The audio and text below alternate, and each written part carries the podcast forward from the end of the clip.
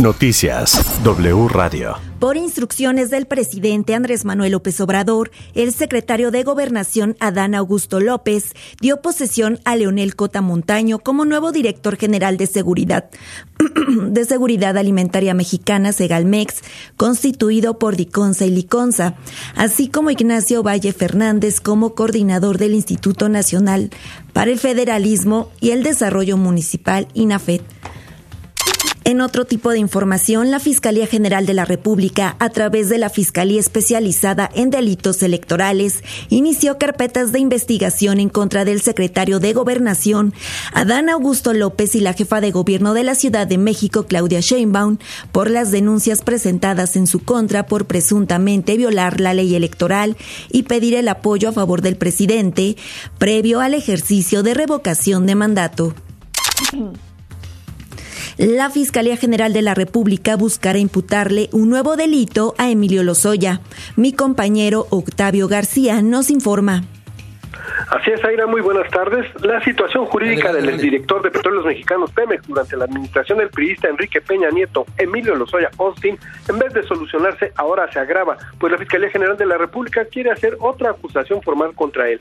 Este martes, la institución autónoma que encabeza Alejandro Hertz Manero buscará fincarle responsabilidad por el posible delito de defraudación fiscal en una causa penal distinta a la que ya enfrenta el exdirector de Pemex por actos de corrupción y presuntamente cometidos en los casos Odebrecht y De acuerdo con fuentes judiciales, este asunto se convocó para una audiencia hoy a las 16 horas en el reclusorio sur, donde Lozoya, quien está en prisión preventiva en el reclusorio norte, comparecerá de manera virtual. Es el reporte que tenemos.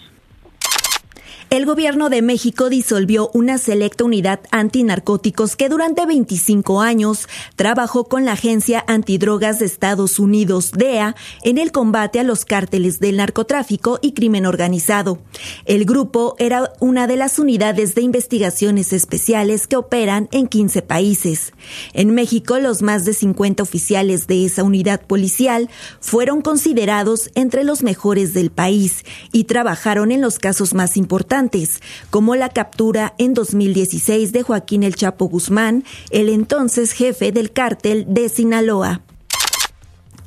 Fresnillo, Zacatecas es la ciudad más insegura de México, según la percepción de sus habitantes, reveló el Instituto Nacional de Estadística y Geografía INEGI, de acuerdo con los resultados de la encuesta nacional de seguridad pública urbana. Al respecto, Estados Unidos emitió nuevas restricciones de viaje para empleados de su gobierno en México y les pidió no viajar en estos momentos por carretera a Zacatecas debido a la violencia que se ha registrado en los últimos días. A través de un comunicado, Estados Unidos recomendó en caso de tener que viajar, lo hagan por vía aérea. Para más información visita nuestra página en wradio.com.mx. Toda la información en wradio.com.mx.